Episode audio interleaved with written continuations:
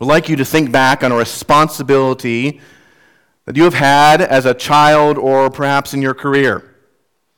Perhaps it was for you, you were tasked with washing the dishes after supper.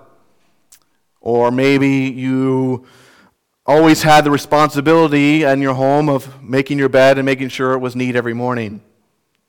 Or perhaps in your, in your job, you had responsibilities that came with your career that uh, were given to you. I want you to think how did you handle that responsibility? How was your attitude towards it? Did you enjoy it? Did you not enjoy it? And once completing that responsibility, were you better or worse off because of it? I'll tell you one responsibility that I had um, several years ago. This is probably 15 years ago, uh, 16 years ago. Uh, was in France. When I, when I spent a year there, uh, I had the opportunity to work at a Bible camp for summer uh, right after I finished. So it had been from end of June uh, 2005 to the end of August, toward the end of August, the middle of August. And uh, we had a couple weeks of summer, uh, several weeks of summer camp actually to do. And there they run weeks consecutively. So it'll be family week one week, and then next week it'll be kids week. Well, in this camp, uh, we had Family Week for about a week, and then after that came two weeks of teens slash uh, kids camp. And the teens and the kids came together, big enough camp where you could do both. And so the teens had separate activities, and the, the kids had separate activities. And I was leading a kids group, uh, which for a guy who uh, was starting to get familiar with the French language was, was challenging. I was tasked with um, many responsibilities, some of which included leading a Bible study as we talked about certain things. But one of those activities that we had to plan, each one of us counselors had to plan a, some sort of activity for the kids in the afternoon. And so I was kind of thinking through of what I had to do. And so I came up with the World Cup uh, theme. So we had a big soccer tournament, and I had to take all the kids' names, put them on teams. They gave them a, each a country. And we had a soccer tournament that one of those afternoons. I think it was like a Thursday. And I also was tasked with that once the tournament was finished, and I and others refereed it, make sure nobody was uh, uh, playing dirty or anything like that, uh, to give a reward out the next day uh, for those who won. And I think it was Italy who, uh, who won that tournament. But it was all up to me. I had to plan everything out, I had to uh, construct the schedule, make sure supplies and equipment for that tournament were provided, and then had to figure out what prize to give and and uh, gave that out uh, freely to those who won. And it was a great time, even though there were some tears shed at, at those who did not win. But I tell you what, that was a great opportunity for me to practice my gaming skills as far as uh, making sure the games ran smoothly. Well, we come to this passage of Scripture this morning, and we find some responsibilities that you and I have in our Christian life.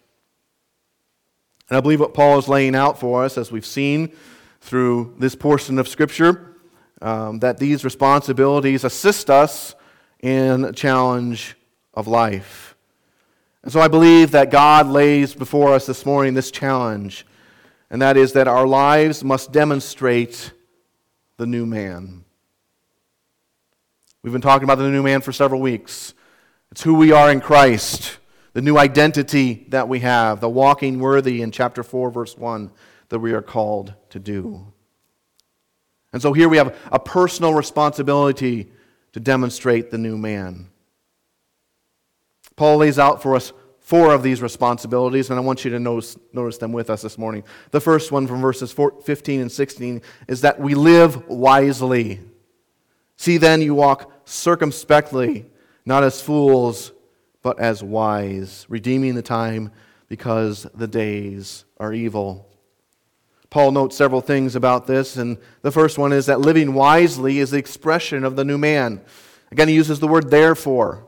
Uh, in, in, the New King James and King James is translated see then. I, I think a better way of describing it is therefore, because it links back to 4 verse 1, the walking worthy, but also links back to 5 verse 8, which says, walk as children of light. This is all outworkings of our position in Christ.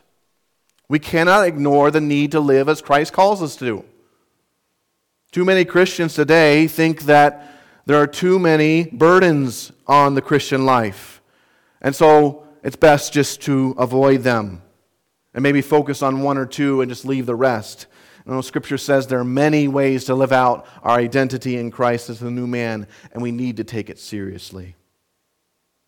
We cannot ignore it. See then, therefore, because we are new in Christ, because we are walking as children of light, we are to live wisely. Also, notice, please, that living wisely requires a commitment to self examination. See then you walk circumspectly. Okay? The word see here means to pay close attention to something. And notice here, as, as we've gone through this section of Scripture, this is a command. This is something we are supposed to do. It's not an option. God wants us to pay attention to living wisely. And if that's not enough to use that word, see, he uses the word circumspectly. Okay? Now, eh, eh, we really don't use this word much anymore. It, it, it carries with it the idea of a strict conformity to a standard or norm with a focus on close attention. So it's a standard that is set before you, and you need to pay close attention to obeying that standard. And here, the standard is the new man in Christ. And we as believers are to actively conform to that standard. I kind of compare it to, to uh, annual reviews. How many of you at your job get annual reviews or had annual reviews? Okay. What do annual reviews do? Annual reviews are designed to evaluate your performance in light of certain standards, aren't they? You know, for me at uh, I worked at South Dakota State University as a custodian and then a supervisor. And when I got to the supervisor stage, I'm the one that had to give the reviews. And I had to go through a specific format. I had to evaluate the employee on certain standards and um, in regards to the cleaning type of things, in regards to time management, in regards to following instructions. So there are several different levels I had to go through to evaluate someone in regards to their performance. And then I would have to sit down with them and say, hey, Joe, you're doing great in this area, you're not doing great in this area. And I always had a standard that I had to compare to so they could see, okay, I'm doing well here, I'm not doing so well here, I need to improve. Well, that's the thing for us here this morning is that the standard for us is the new man, and we are to carefully examine our lives to make sure we're meeting that standard. Okay? Carefully doing that. So, Paul commands us here, and God commands us to pay close attention. Life as the new man cannot be taken for granted. How many of us take our lives in Christ for granted this morning? We take for granted that we're a believer. We take for granted that He has saved us. We don't take it seriously.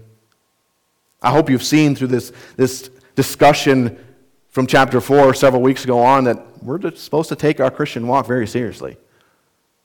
We're supposed to pay attention. And here it requires careful obedience and careful inspection to consistently obey the standard of being the new man in Christ. Can I ask you a question this morning? And maybe I get to it at the end, but I'll ask it now. Do you carefully examine your life according to God's standard? Make sure you're meeting that standard. And I ask that question for all of us this morning. Are we carefully examining our lives to make sure we're walking, we're living our lives not as foolish people, but as wise. Several other things to note here.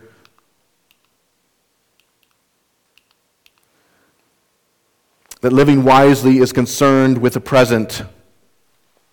Living wisely is concerned with the present. I'm sorry, I missed some slides here. Living wisely is concerned with the present. Notice with me, see then that. The, the word that shows how living wisely is to be done. You know, this is the content. This is how we live wisely. Again, we've seen the word walk. It means to, to live or to walk, to conduct your lifestyle, and it's in the present tense. So, what Paul is doing here is he's saying, pay careful attention to your active life, how you are living. It shows that God desires that we as believers carefully examine how we're doing in life. to make sure we're meeting the standard. God desires that we obey today so that we may reflect the new man we are today. He's not concerned about the future, He's not concerned about the past. He wants us to live today and examine our lives today, how we are doing according to this standard. Living wisely also avoids a foolish lifestyle. Look at with me, please. Not as fools. We read in Proverbs this morning. Proverbs is famous about the fool. But the, fool, the idea of fool here is lack of understanding or competence. Foolishness does not count the standard of the new man as valuable as life is lived. And so Paul says, avoid that lifestyle. The foolish lifestyle is, is part of the old lifestyle, so that has no part of God. And in contrast, we're to walk as wise. The word wise here means to capacity to understand and function accordingly. It's wisdom. Wisdom understands what to do and then proceeds to do it. So it's both the knowledge and the action in one. So Paul says, don't be a foolish person, be a wise person who both knows what God says and does it. Is this not the, the message of Proverbs? Proverbs 15, 17. The lips of the wise disperse knowledge, but the heart of the fool does not do so. Don't be a foolish person. And then finally, from this section, living wisely seizes every opportunity to behave as the new man, redeeming the time because the days are evil. We've heard this before, we've heard it preached before. What does it mean? Redeeming the time. The word redeeming means to gain something, especially in reference to advantage or opportunity. And here, the, the idea behind the word is to make the most of an opportunity.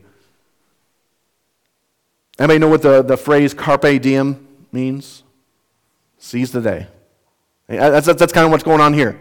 Seize the day. Seize the opportunity. We've been given day or days of time, and we are to seize it. We are to make most of the opportunity. Why? Because the days are evil. Time has been given to all of us, but that time can be used for evil.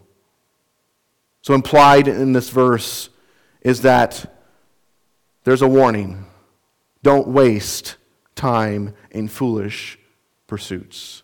Not as fools, but as wise, redeeming the time. You know, there are opportunities before us all the time to, to either be productive or slack off. Now, there, to, be, to be sure, there's times where we can rest and, rejuvenate ourselves and have fun. That's, that's not what Paul's talking about. Paul is saying when you have an opportunity to act like the new man, whether it be in your own personal life, whether it be before your neighbors and friends and coworkers, when you have that opportunity, take it. Don't waste it. Because the days we live in are evil. And implied in it as well, because they are evil, God's judgment is coming. And so we must occupy ourselves with every opportunity to live wisely in an unwise world.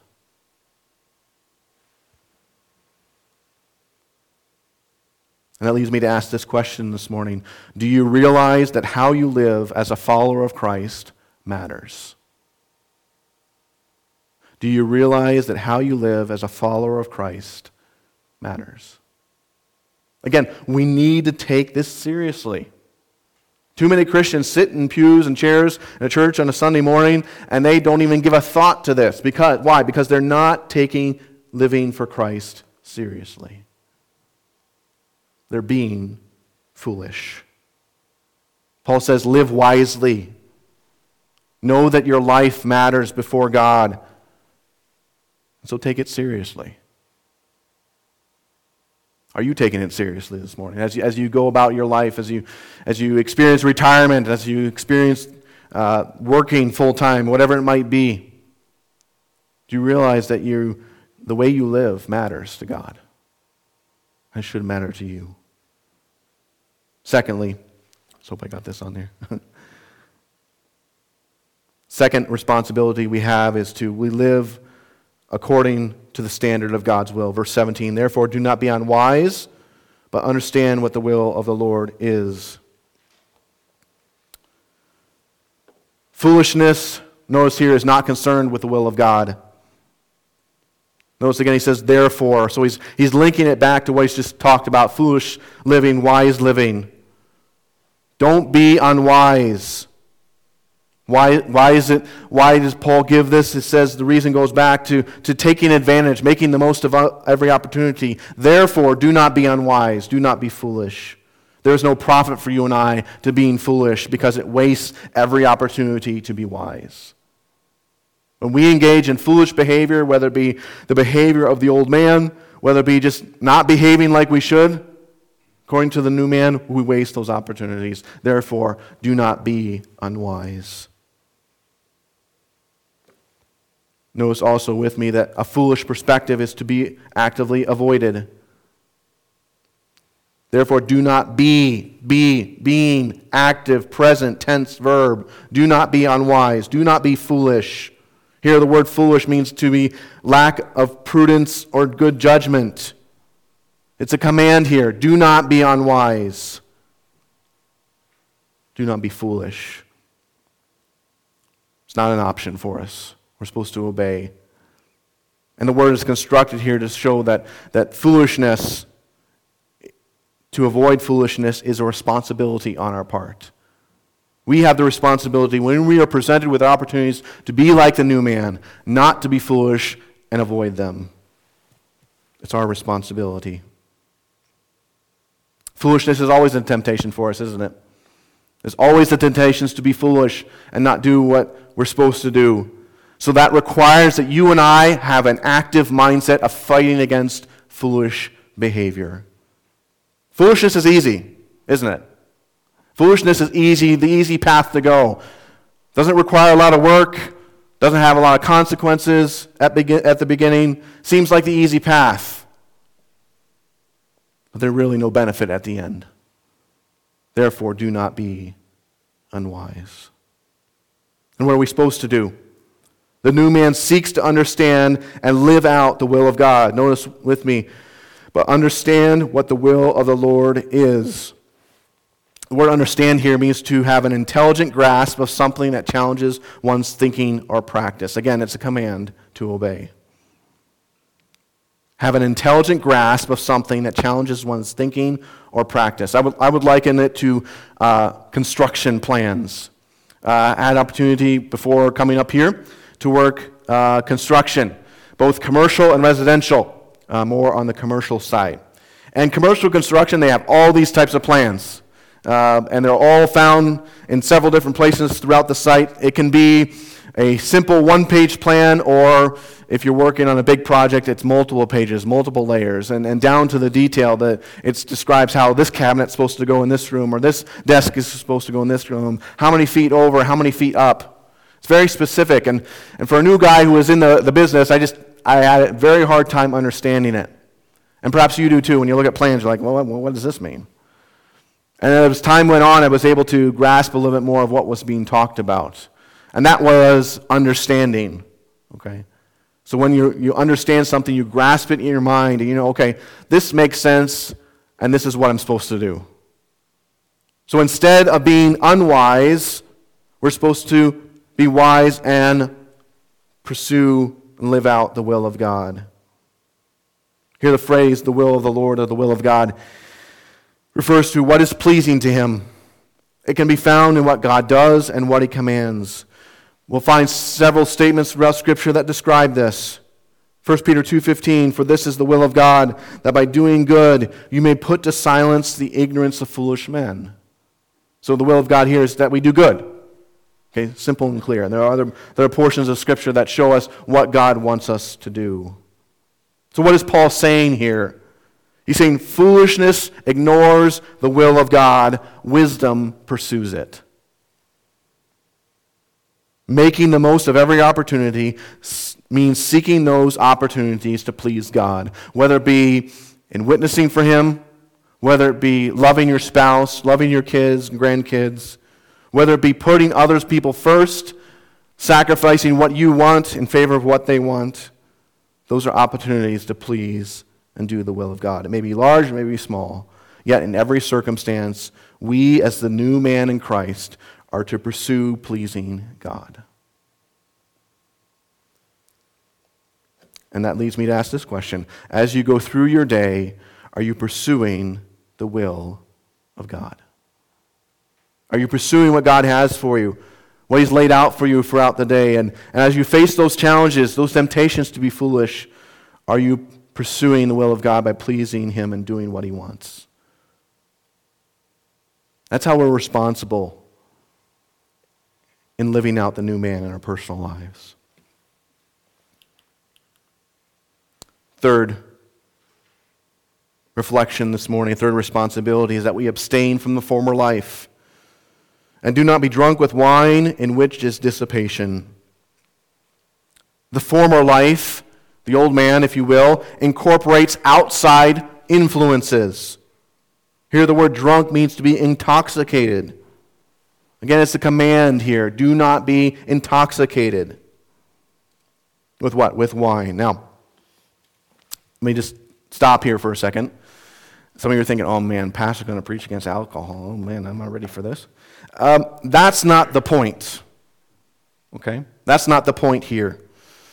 Paul's use of the word wine is a generic term here. There's, there's different words in the New Testament that mean wine. There's sour wine that we find in Matthew 27 48, where Jesus was given the sour wine, and that was used as a medical uh, use. That was medical use. That was used to dull pain. Okay?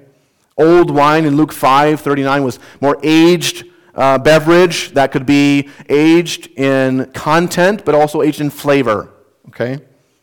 And there, in Acts chapter 2, verse 13, another usage is found as that sweet new wine, or the idea is, is fresh off the, the uh, wine press that hasn't had, really had time to age.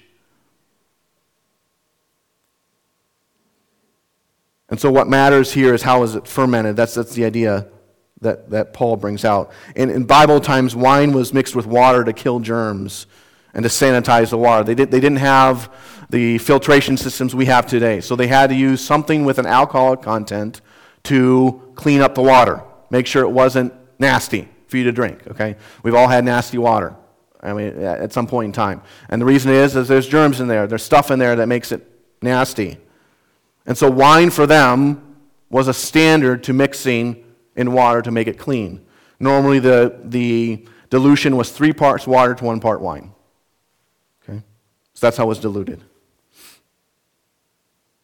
But what Paul is saying here is it is not a prohibition against alcoholic drinking. The emphasis is not being drunk, not being controlled by, not being under the influence of. And I can come up with, with, with statements uh, from Scripture that say it's not a good idea to drink an alcoholic beverage, but the Scripture does not specifically prohibit it. But yet, here Paul says, do not be drunk with wine. And for the Ephesian believers, perhaps this was a challenge. You're thinking in context, you're thinking uh, the church in Ephesus, people were saved out of that lifestyle. They knew it was what it was like to be drunk and to be uh, staggering home and to be uh, in a stupor as you were worshiping at the house of your God. They knew what that was like. And perhaps the temptation was still there as they lived in that area. And so Paul says, do not be drunk with wine. Second thing I want you to notice about this verse is that the former life abandons everything in pursuit of indulgence. Do not be drunk with wine, in which is dissipation. Okay? The word dissipation here means reckless abandon with an emphasis on debauchery. To put it simply, it is wild, unhindered pursuit of something with no intent of stopping. We, we use the term today reckless driving, driving, right? You've seen the cop shows, you've seen the, the uh, police scanners and heard stuff, and a lot of times you'll see the, the term reckless driving. What does that mean? Well, the person who was driving on the road was doing it recklessly. They were all over the place. They had no intention of stopping. They didn't care if they hit a tree or a barrier. They just drove and drove and drove with no thought of those around them. That's the idea of the word dissipation or recklessness. It's out of control, passion and pursuit of something, and you don't intend to stop. And Paul says this is how drunkenness is defined. To be drunk is to be reckless and corrupt in actions and words. And he says, You don't do that. That's not who you are. What is Paul saying? To be drunk with wine is to allow life to be degraded by an outside influence and give in to the old man rather than the new. And that's what he's saying here. He's saying, don't give in to that old lifestyle that was reckless, that had no stop to it, that had no break, was passionate, but for the wrong things. He says, don't give in to that.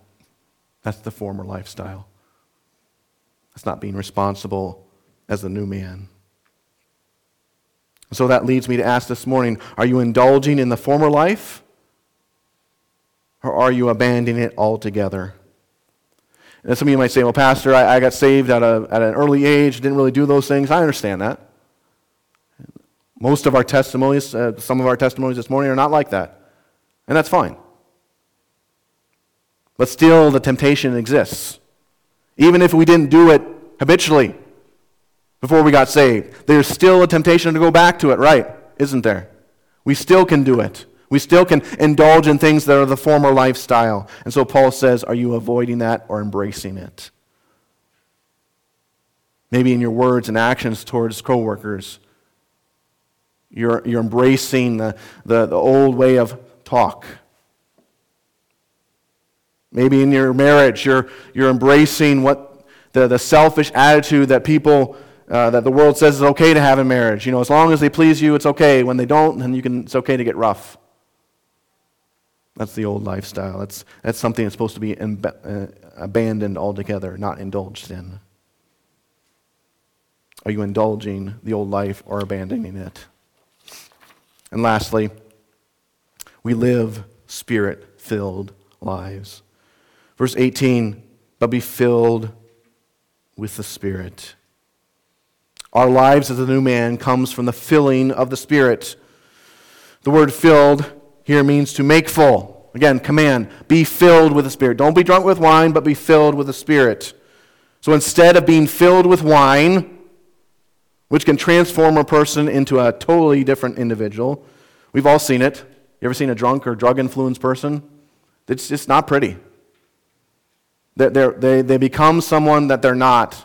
That outside influence takes over and controls them. So, unlike that, the believer is to be filled by the Spirit. It is the act of letting Him transform you to be like Christ in word and deed.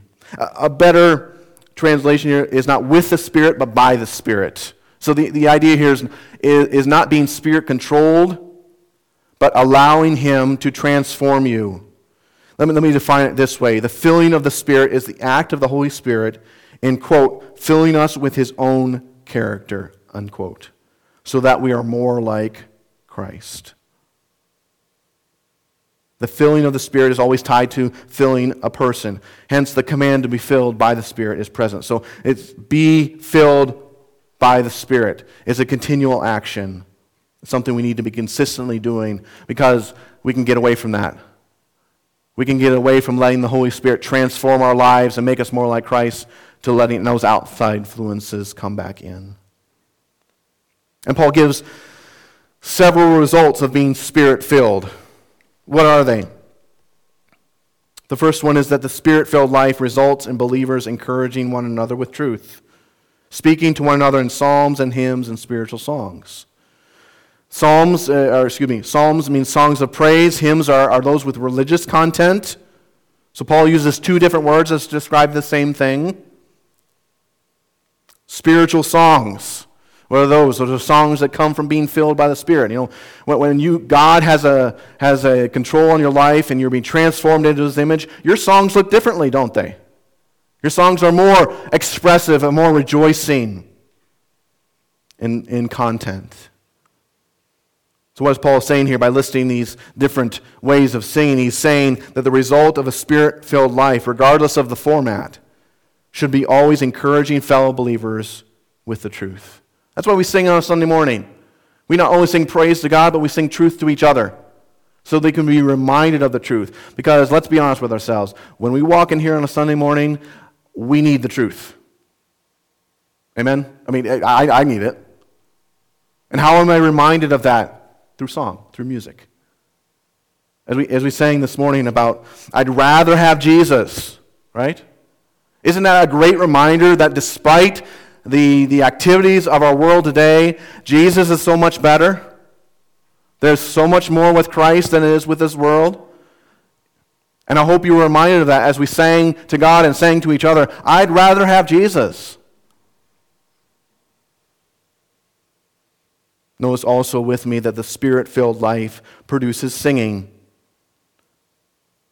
Singing and making melody in your heart to the Lord.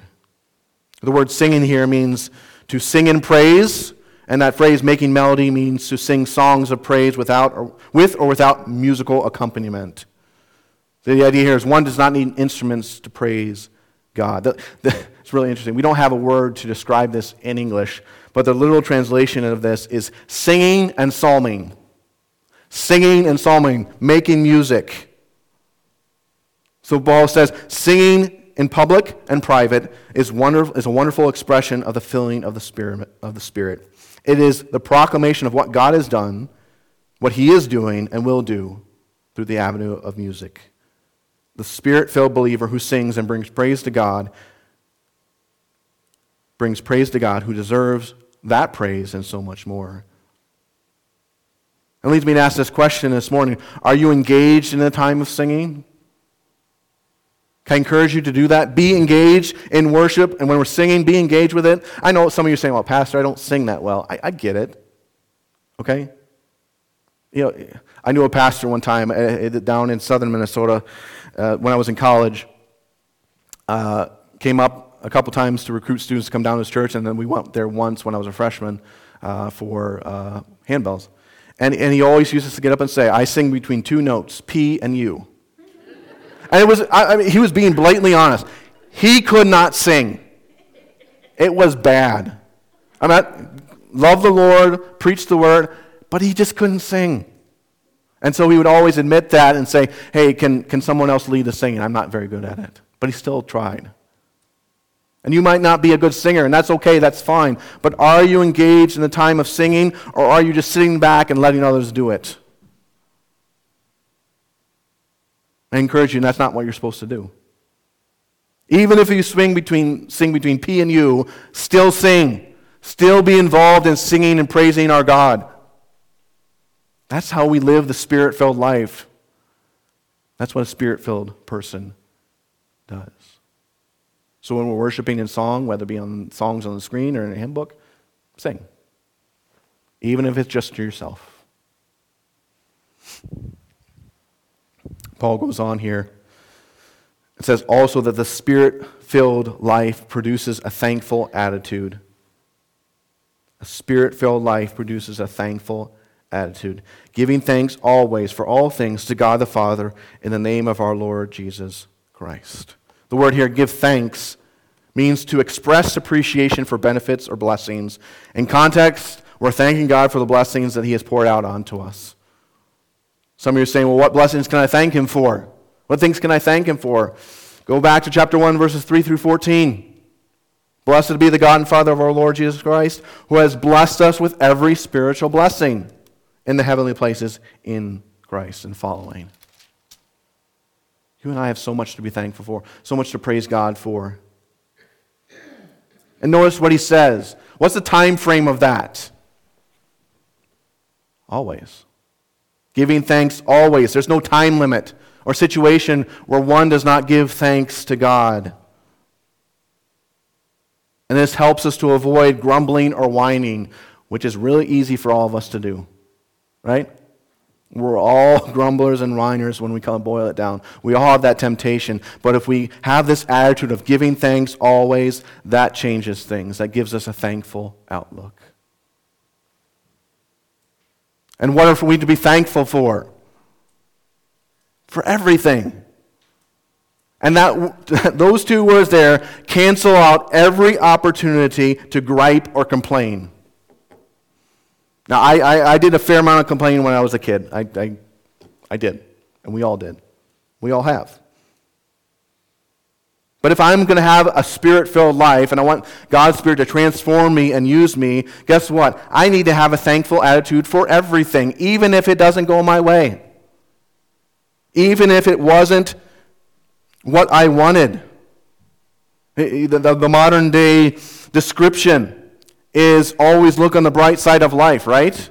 Well, I'm going to give you a better reason. Always look on the bright side of life because what God has done for you. Therefore, you can be thankful for everything. I can be thankful for the mundane and the tough moments. Thinking on in the past couple years, with challenges working a secular job and wanting to go into ministry, it was hard to be thankful. I tended to be more complaining and whining when I should have been thankful that God gave me a job that could provide for my family that I could work, that I could grow. We all need to have that thankful attitude. God is the reason that we are to be thankful, and we give thanks through the name of His Son. That's the idea of the, the, the phrase there for all things to God the Father in the name of our Lord Jesus Christ. Christ has given us the right to approach God with thanksgiving on our lips, and it is more than appropriate to invoke His name as we give thanks. Thank you, Lord. Thank you, Jesus, for what you've done for me. And the final benefit this morning as we close that the spirit filled life produces humble submission to fellow believers, submitting to one another in the fear of God. What does that word mean? Submitting. It's not a very popular term today. It means to be in a submissive relationship. And the one who is doing the action is the one submitting. The idea here, here is to forego one's own opinions and preferences in deference to another's ideas, opinions, or preferences. Romans chapter 12, verse 10 says this Be kindly affectionate to one another with brotherly love and honor, giving preference to one another. We're supposed to submit to one another, so putting your brother or sister in Christ's opinions and ideas, even though it might not be what you like, ahead of your own. Engaging with them and saying, uh, in conversation and in life and putting their priorities ahead of yours. A term for that, I think, it's called love. And how do we submit to one another? How, we, how do we have this attitude of putting others first and ourselves last? We do it because of what Christ has done. We, we uh, are in reverential fear of Christ. God has brought us all together in his body, and he's building his church. God has done this work in the life of the believer, not through his own work. And that should prompt us, because of what Christ has done for us, bringing us together in the body of Christ, to submit to one another in the fear of God. Because we're all together, we're all working together as God is working on us to build his church, and therefore, because of what Christ is doing through us, God is doing for us, we submit to one another, even though it might be hard. leads me to ask this question this morning Are you living a spirit filled life? Are you living a spirit life? Are you being filled with the Spirit? As a present tense verb, it's something we're continually do because we cannot um, all the time keep it up. Because we're tempted to, and, and we fall and fail. So Paul says, live a spirit filled life. Are you doing that? Are, are, a sub point here, or a sub question here. Are, are, you, are you engaging in the results of a spirit filled life? Are you singing to one another when we're in, in worship, or whether you're in, in your home? Are you making melody in your heart to the Lord? Are you singing to the Lord in praise to Him? Are you being thankful for what you have and for everything that God has given you, always, regardless of what time frame you find yourself in? And are you submitting to one another? Are you, are, are you putting that person's preferences and ideas ahead of your own?